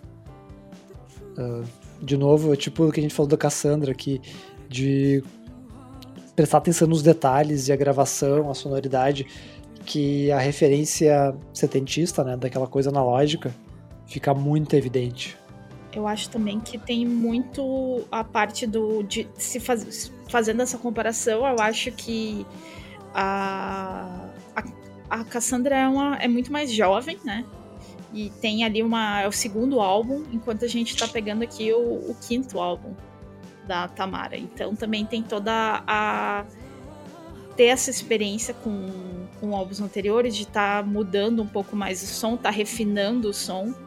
E também acho que isso deixa essa, também essa, muito mais sofisticado e já sabe mais onde quer chegar, não tá mais tanto nas... não que não tenha experimentações comparado aos álbuns anteriores, mas vai, vai ficando algo muito mais chique. É, mais chique, mais, mais cheio, né? É. É um som que... que... Que, que, que ocupa o espaço, assim, né? Tipo, do, é, é, tem faixas que até parecem ser meio minimalistas, mas sempre tem algum, alguma coisa por trás que tu, às vezes, oh, olha que legal esse, esse, som, esse som por trás, esse, esse violino discreto, esse teclado diferente, sabe?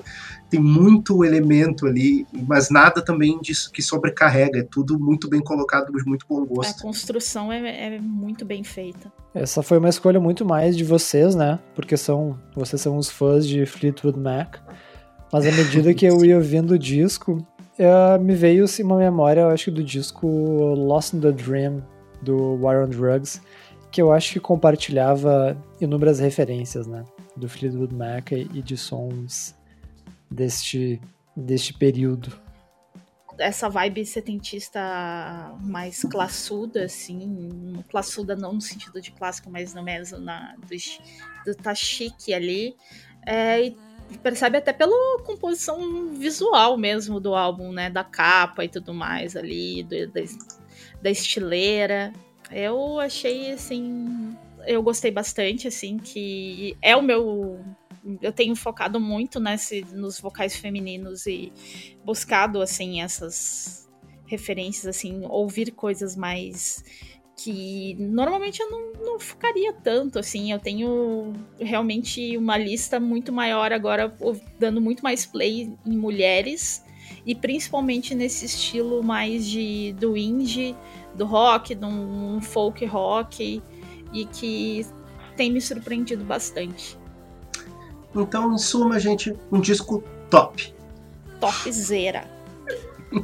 Top é top. E então, quais as dicas aí, músicas escolhidas, escolhas musicais do álbum da Weather Station? Vai, Tati, eu quero ver se a gente combina nesse aqui. Então, eu fiquei... foi bem difícil pra mim escolher uma música desse álbum, mas eu escolhi Parking Lot. Ah, errei. Eu escolhi Loss, que é logo oh, depois de Parque lá. Belíssima. Ninguém me perguntou, tá, mas eu gostei muito de Felipe, por favor. Heart. Oh, ah, é boa também, também, lá no finalzinho. Viu? Significa que eu fui até o fim. Dedicado. Mas beleza, então faça que nem o Lipe, ouça o disco do, do Weather Station, da, da Weather Station aí, e ouça até o fim.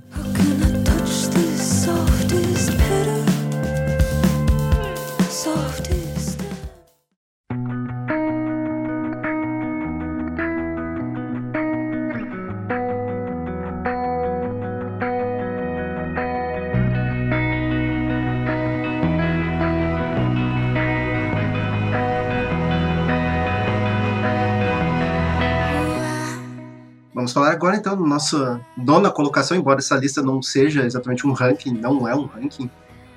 Vamos falar de um álbum que estava sendo esperado. Eu, pelo menos, estava com uma expectativa para ouvir o novo trabalho desta jovem aí, a Julianne Baker, né, que chegou aí em fevereiro aí com o seu uh, terceiro álbum, chamado Little Oblivions. E, assim, falo para vocês que fiquei totalmente satisfeito com o que essa jovem aí trouxe, é, né, nesse, nesse trabalho aí, um álbum de uma artista que amadureceu, né, já desde dois mil e dezessete ela não tinha lançado um álbum próprio, ela tinha lançado em dois mil e dezoito aquela, uh, aquela E P com a Phoebe Bridgers e a Lucy Dacus, né, o, o Boy Genius, que a gente, inclusive, né, a gente incluiu na nossa lista daquele ano, né, a única E P Melhores daquela lista, mas, uhum. mas era um baita de um trabalho, e agora ela volta aí com um disco Matador, que saiu pela Matador. Ha! Uh. Ah, tamo, tamo bem hoje nos, nos trocadilhos, né? Mas aí, gente, o que, que vocês acharam? Então, eu tava na expectativa também desse álbum. Uh, eu gosto bastante dos trabalhos anteriores dela. Gostei muito do Boy Genius também. Eu acho que ali fechou ali só as mulheres fodonas. E eu gostei, eu saí satisfeita, né?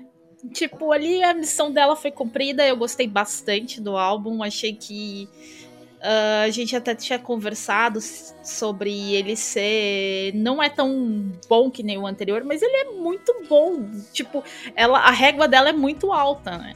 Porque ela não, não tem... Não, tu não fica insatisfeito com o trabalho dela, assim. Eu acho que é, o som tá super bem construído. Acho que musicalmente ela deu uma evoluída, assim, apesar de, tipo... Ela foi um pouquinho para um lado que não, eu não, não acho ele tão melancólico que nem o anterior.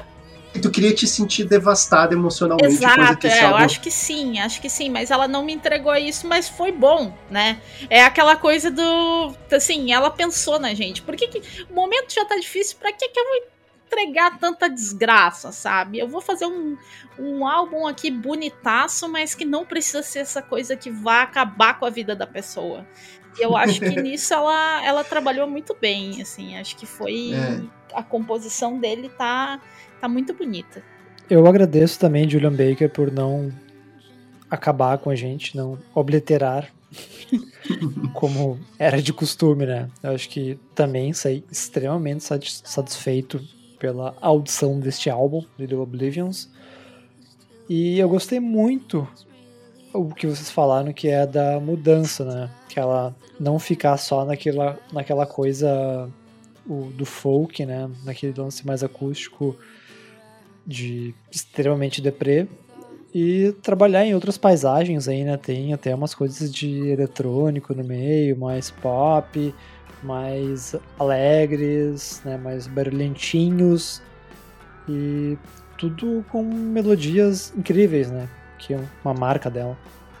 É, isso na verdade reflete o momento pessoal, né, da, da Julian Baker, porque é um álbum sobre, a, digamos, a nova vida dela depois, porque ela, né, teve uma batalha contra as drogas e tal, ela tinha seus, seus vícios e tal, e o Little Oblivions trata um pouco disso, assim. E é um álbum que musicalmente e tematicamente reflete isso, é, é, é mais bem resolvido, não é t- claro que os pontos altos que seriam os pontos baixos, né, em termos de, de emocional, porque o Turn Out the Lights é um álbum assim, é um álbum que é maravilhoso, mas tem certos momentos tipo assim, não, ah, não dá pra ouvir agora esse álbum porque, como o Lipe disse, ele te oblitera. E esse álbum aqui, ele é muito mais equilibrado, ele é muito mais bem resolvido, mas sem deixar de ter seus momentos emocionantes, embora não sejam umas, umas bombas atômicas emocionais como ela, a gente sabe que ela é capaz de fazer. E é realmente uma questão de gosto, assim, a Tati curte, é, curte, curtiu o álbum, curtiu mais o álbum anterior por causa dessa, dessa intensidade, né? Não preci- é aquela coisa de tipo, vocês não precisam sempre dessa intensidade toda, eu posso fazer um trabalho que não parece não parece ser tão desgraçado, não vai te deixar tão desgraçado a cabeça como o anterior, mas que não é menos por isso, sabe? E, e eu acho que, que ele tá muito tá muito bem bem feito, sabe? É uma coisa que é um álbum que tá redondinho, assim, ele vai, não vai te deixar não vai sair triste de, no sentido, claro. Ela, né? vai só até a, ela vai só até a melancolia, né? Ela exato, não vai até a depressão exato. Profunda. Tu não fica triste de, tipo, ah, esperava tão mais e tal, assim. Tu fica triste só do som, né? Assim, não ficar também, vou cortar meus pulsos agora. Não, é aceitável, é a tristeza aceitável. É, mas ela deu uma... É uma tristeza mais acessível, né? Exato, eu acho que é, é uma é, tristeza é, bonita, é, assim, uma constru- bem construída. E, obviamente, as guitarras, né? Porque a gente sabe que ela é uma guitarrista de mão cheia ali. todas as faixas ali, belíssimo trabalho de guitarra, em todos os dedilhados, power chords, o que tu imaginar tem ali, né? Muito bem feito. Ela toca muito bem, né? Nossa, é, é com aí sua tem... tele... Telecaster, né? Marca registrada.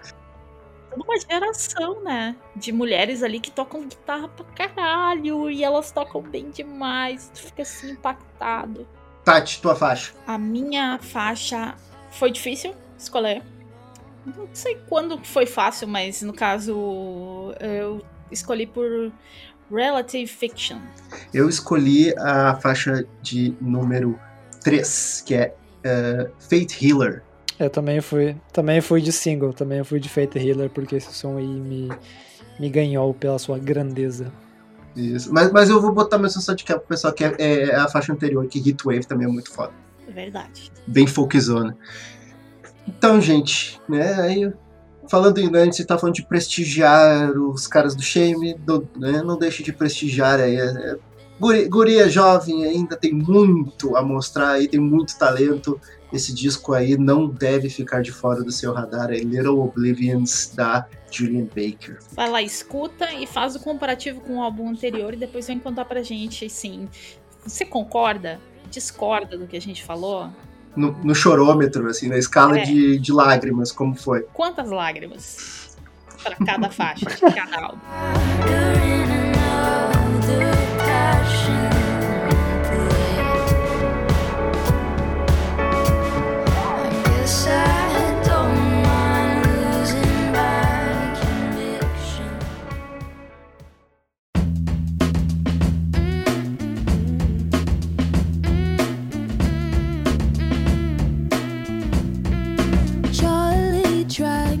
Chegamos então no nosso último álbum e a gente veio falando aí ao longo do programa, né, sobre como foi escolher, né, dez álbuns aí entre três pessoas, e aqui a gente deixou pro final, né, uma unanimidade.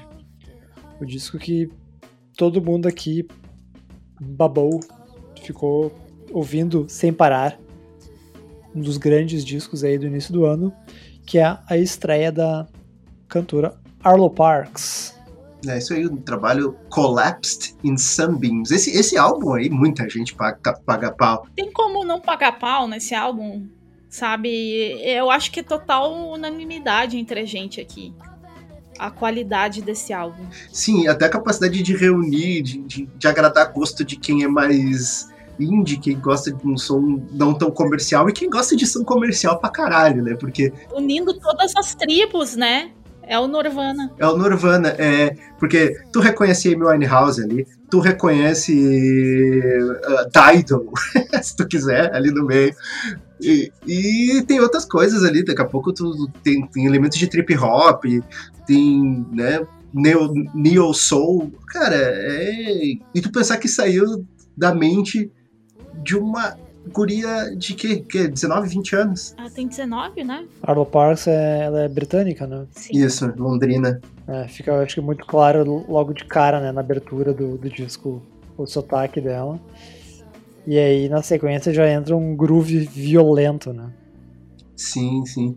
E, e o mais legal, assim, é que ela tem essa sonoridade comercial, mas é, é, é algo muito intimista, muito, muito pessoal, assim, inclusive o, o álbum, esse Collapse in Sunbeams, ele, ele, é um, ele é meio que conceitual, né, e essa questão de ser meio quase um, um diário, assim, dela contando pequenas, pequenas historinhas e tal, e isso causa um, um impacto, assim, eu até... A gente lembra que a gente comentava daquelas artistas do indie rock que chamavam de bedroom indie. Isso aqui parece meio que um bedroom soul, assim, né? Porque ela canta baixinho, ela canta próximo, assim. É, é, é realmente algo que te, que te traz pra perto, né? É uma, uma abordagem esse do bedroom que uh, conversa com o indie rock, né? Algo mais pessoal, mas com um estilo musical, né? Que é muito mais amplo, né? Muito mais pop. E Tati, esse, esse álbum aí te embalou muitos, muitos dias no apartamento, hein? Com certeza, eu fiz até os gatos gostarem. Tenho certeza que se a Neneza aparecer meando nesse, nesse episódio, é porque ela estava pedindo esse álbum. faz uns dias aí que eu não escuto. Então pode ser isso. Pode ser que ela bota lá, ela tava opinando, ah, Lula Parks, ah, Lula Parks. Mas eu, nossa, eu fiquei bem impactada, assim, né? Porque é um termo que na lista, assim, eu já estou... São vários os álbuns que me impactaram, mas esse me impactou muito quando lançou. O mix, assim, a bagagem cultural dela ali, né? Dos conhecimentos, de tudo que ela mistura e que dá super certo. É... Nossa, se com vinte anos no álbum de estreia ela faz isso, imagina o que vai ser daqui pra frente. Eu fico, é, eu fico bem impressionada, assim, com a qualidade. É, e até a questão do hype, né? Porque em dois mil e dezenove ela foi bastante hypada, né? Então, sim, tinha uma, uma, um peso sobre os ombros da, da, da menina ali. E daí ela chega, mas um, um trabalho confiante, super bem resolvido, assim. E não decepcionou em nada. Foi realmente algo, algo marcante esse disco de estreia dela. Entregou tudo. É, realmente, assim, com... Um E P já ter virado todo um hype, podia não ter segurado todo o hype que foi, foi dado, sim, em cima da, da E P dela, mas não, ela não só cumpriu, como, né, superou muito do, das expectativas. É, até, né, se a gente olhar, o disco teve seis singles. Estamos falando aí de lançamentos prévios antes do disco, né? Todos os singles saíram antes, né? Tudo de dois mil e vinte, aí o Leandro falou de dois mil e dezenove. Então, o disco já é recheado de sucessos. Até... É que em dois mil e dezenove ah, saíram as E Ps dela, né? Sim. Algo curioso, esses tempos eu fui numa loja aqui de, de a granel, que eu compro, tá? Amendoim e outras coisas, e prestei atenção na rádio e tava tocando Arlo Parks. Então, acho que é muito do que a gente falou aqui, que é uma artista que tanto chamou a atenção, né, da, da parte de críticos e de viciados em música, quanto pegou, assim, o mainstream. É, isso, isso me deixou surpreso também, uh, mas não, não muito, porque a qualidade do som, né, tava muito evidente. Ah, isso é a coisa que tu vai escutar tanto no... Pode escutar, sei lá, no barzinho hipster, ou, sei lá, em alguma recepção de alguma festa meio sem graça, dá pra tocar lá também, sabe? Então... Muito legal quando a gente escuta não, músicas Não assim. Recomendamos, né, frequentar barzinho no momento, mas pode acontecer. É, é mas é, é bem interessante quando a gente vê que a música, ela consegue chegar a... Tu escuta nos locais mais... assim, que tu não espera, né? Daí tu fica ali, tu reconhece e tipo, pô, tô escutando o Arlo Parks enquanto eu tô aqui pegando minha, meus amendoim, comprando minhas farinhas, granel. É diferenciado, né? Sim, mas é, é uma artista aí que uh, tem o potencial, tem a qualidade pra ir muito além de uma da, né, da bolha do indie, né? Então, agora é aguardar os próximos capítulos. Sabe, eu tava ouvindo esses tempos e lembrei muito até de Lily Allen. Traz também. Um... algo parecido. É, até a gente estava falando antes de se terem Amy House, assim, essa, essa escola aí do, do soul, do neo soul britânico, aí sempre teve muitas essas coisas que saem de um, de um lado meio indie, meio, né, meio do it yourself, mas uh, tem essa, essa capacidade, essa qualidade para atingir um público ganhar bem mais amplo. Paradas, né? Né? E eu acho que agora é uma parte difícil, né? Escolher uma música desse disco. Eu não achei tão difícil, cara, porque é. tem uma faixa ali que me, que me impressiona muito mais do que as outras, que é Caroline. Putz, eu vou de Caroline também. Ah, eu vou diferente aqui, em homenagem ao meu sobrenome, eu escolhi Eugene. Não, mentira, essa música é muito boa, não tem nada a ver com... É só uma coincidência. Eu achei difícil escolher, assim. Eu acho que tem várias eu músicas achei. que chamam bastante a atenção, mas eu sou muito pega por Caroline, assim, eu acho... Eu curto muito o groove de Caroline, é. pra mim, assim. Uh, e quando chega no refrão, então... Então, né, já que é um disco que é uma unanimidade aqui, a gente não tem nem o que, muito o que dizer, né? Tipo, ouçam. Porque essa aqui talvez seja a maior dica aqui que nós três concordamos. He started screaming.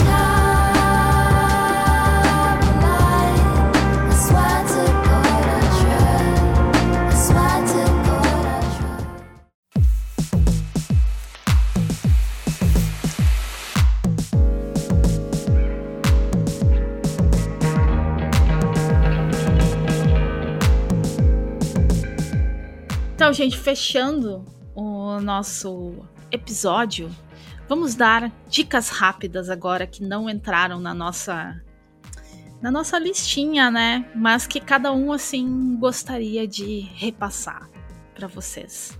Momento repescagem. É, isso. Assim, cada um com um, só um, um minutinho para cada um falar aí um álbum. Vai, Leandro.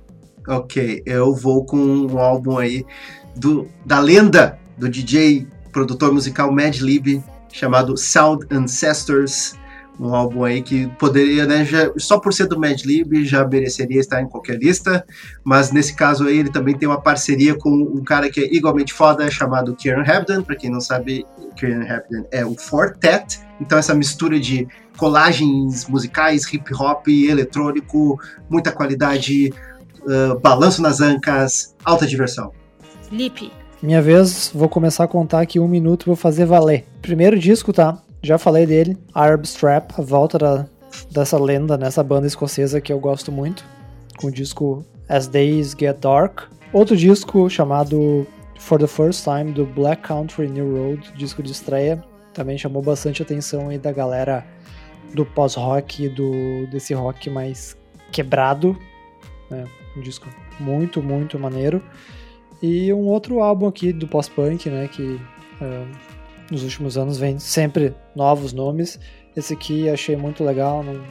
O resto da galera não gostou tanto, mas eu achei massa, que é o disco de estreia do T V Priest, chamado Uppers. Vai, Tati! Gente, o meu, minha dica é Lost Girls, com um álbum que é... O título é basicamente impronunciável, porque eu não sei falar norueguês, né? Mas é uma misturada ali, é um, é, um, é um eletrônico muito doido e é muito bom de ouvir. Assim, ó, vai, bate, vai construindo ali, são poucas faixas e tu fica assim, muito doido e pensando, caralho, que piração é essa, gente? Que piração é essa? Quer ficar atordoado? Quer ouvir algo muito bizarro? Vai lá ouvir, porque é qualidade certa. Eu vou tentar falar rapidinho aqui pra te ajudar. Vai! É menenenenenene, menenenenenene, cosquebilidade. Ai, é isso aí. Eu, te, eu treinei com o Google Translate, mas assim, ó, não deu. Não lembro agora. É muito complexo. Muitas sílabas, não tem como. Olha, depois dessa, eu acho que todo mundo aqui no Jukebox tem, tem capacidade de narrar esportes. Isso se chama poder de síntese. É, muito, muito treino no Twitter. Twitter, só agora ele nos deixa escrever tanto. Antes era sempre cento e quarenta caracteres. Então, né, todo mundo rápido. Condensa aí. Ok, agora passado esse rush de, né, de um minuto que tive que falar corrido, agora vamos calmos para uh, o nosso, as nossas despedidas, nossos, né, nossos últimos recadinhos antes de dar tchau. Isso aí, pessoal. Mais uma listinha de trimestre. Espero que vocês gostem das nossas dicas, espero que você ouça as nossas dicas, especialmente, né? Depois venham falar com a gente uh, sobre o que vocês acharam. Também queremos saber de vocês, né? Quais os discos aí que chamaram a atenção do primeiro trimestre, né? Que vem ouvindo aí bastante dos álbuns de dois mil e vinte e um. Tem algum álbum que gostou, que não apareceu na lista, que acha que a gente deveria ter dado mais atenção, sabe? Quer xingar muito a gente no Twitter.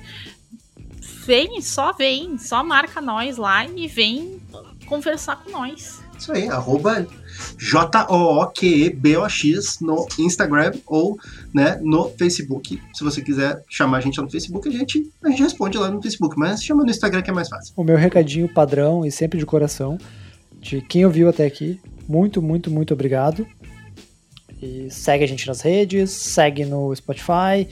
Quem gosta, compartilha com os amigos, com as migas, passa adiante aí o nosso, nosso trabalho. Quem não gostar também compartilha, sabe? Porque daí também dá audiência, sabe? Seja ela positiva ou negativa. Só vai, é. divulga nós. Divulga nós, né? Prestigia nós, porque daí... Ouve essa merda. Porque daí a gente continua fazendo isso daqui e a gente se vê no Jukebox trinta e um, galera. Abraço! Tchau!